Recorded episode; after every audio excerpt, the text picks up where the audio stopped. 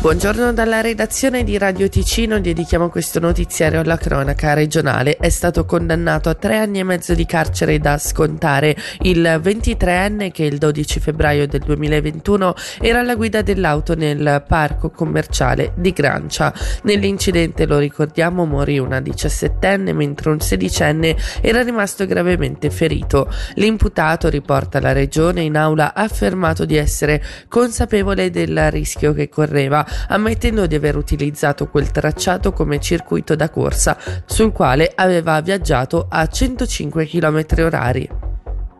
Il Consiglio di Stato ha chiesto un credito di oltre 7 milioni di franchi e un'autorizzazione alla spesa di oltre 16 milioni per la riorganizzazione del nodo intermodale alla stazione FFS di Locarno Muralto. L'obiettivo dei lavori, che secondo il piano dureranno circa due anni e mezzo, suddivisi in otto tappe, è quello di rivoluzionare la mobilità privata e pubblica della zona. Contro il progetto è però stata lanciata una petizione che avrebbe già raccolto 2000 20.000 firme. Per beneficiare dei contributi federali di quasi 5 milioni e mezzo di franchi è però necessario iniziare i lavori entro fine del 2025, così come ci dice Martino Colombo per la divisione dello sviluppo territoriale e della mobilità. È vero che ci sono 5 milioni di partecipazioni da parte della Confederazione, sono previsti nell'ambito del programma d'agglomerato che hanno una scadenza. Questa scadenza noi non vogliamo perderla, ma non è questa la ragione principale per cui le critiche sollevate sembra che non trovino ascolto, bensì perché noi guardiamo tutto il comparto della stazione nel suo complesso, si muovono 25.000 persone in questo comparto ogni giorno tra persone a piedi, chi arriva con il treno, chi arriva con la macchina, con la bicicletta, tutto l'insieme viene modernizzato modernizzato, se pensiamo alle altre stazioni principali in Ticino, Bellinzona, Mendrisio, Chiasso sono state modernizzate, Lugano è in corso con un grande progetto, Locarno arranca un attimino e quindi si tratta adesso finalmente di dare un volto moderno e adeguato anche alla stazione di Locarno Moralto.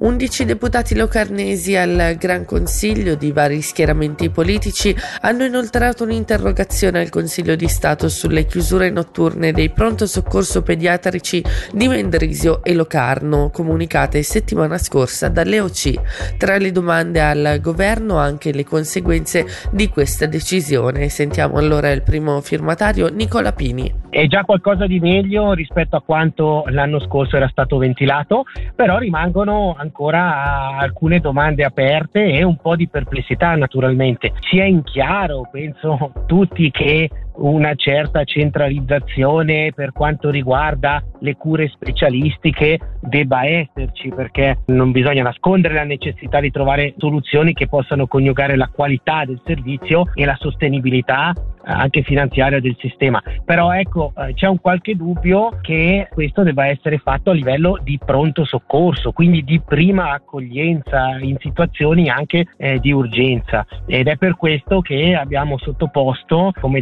deputati della regione, del Locarnese e al di là degli schieramenti partitici, perché di fatto tutti eh, o quasi tutti i partiti rappresentati in Gran Consiglio eh, hanno firmato con un rappresentante, ci poniamo e quindi è stata valutata la possibilità di tenere aperto il pronto soccorso pediatrico all'ospedale con la collaborazione dei pediatri.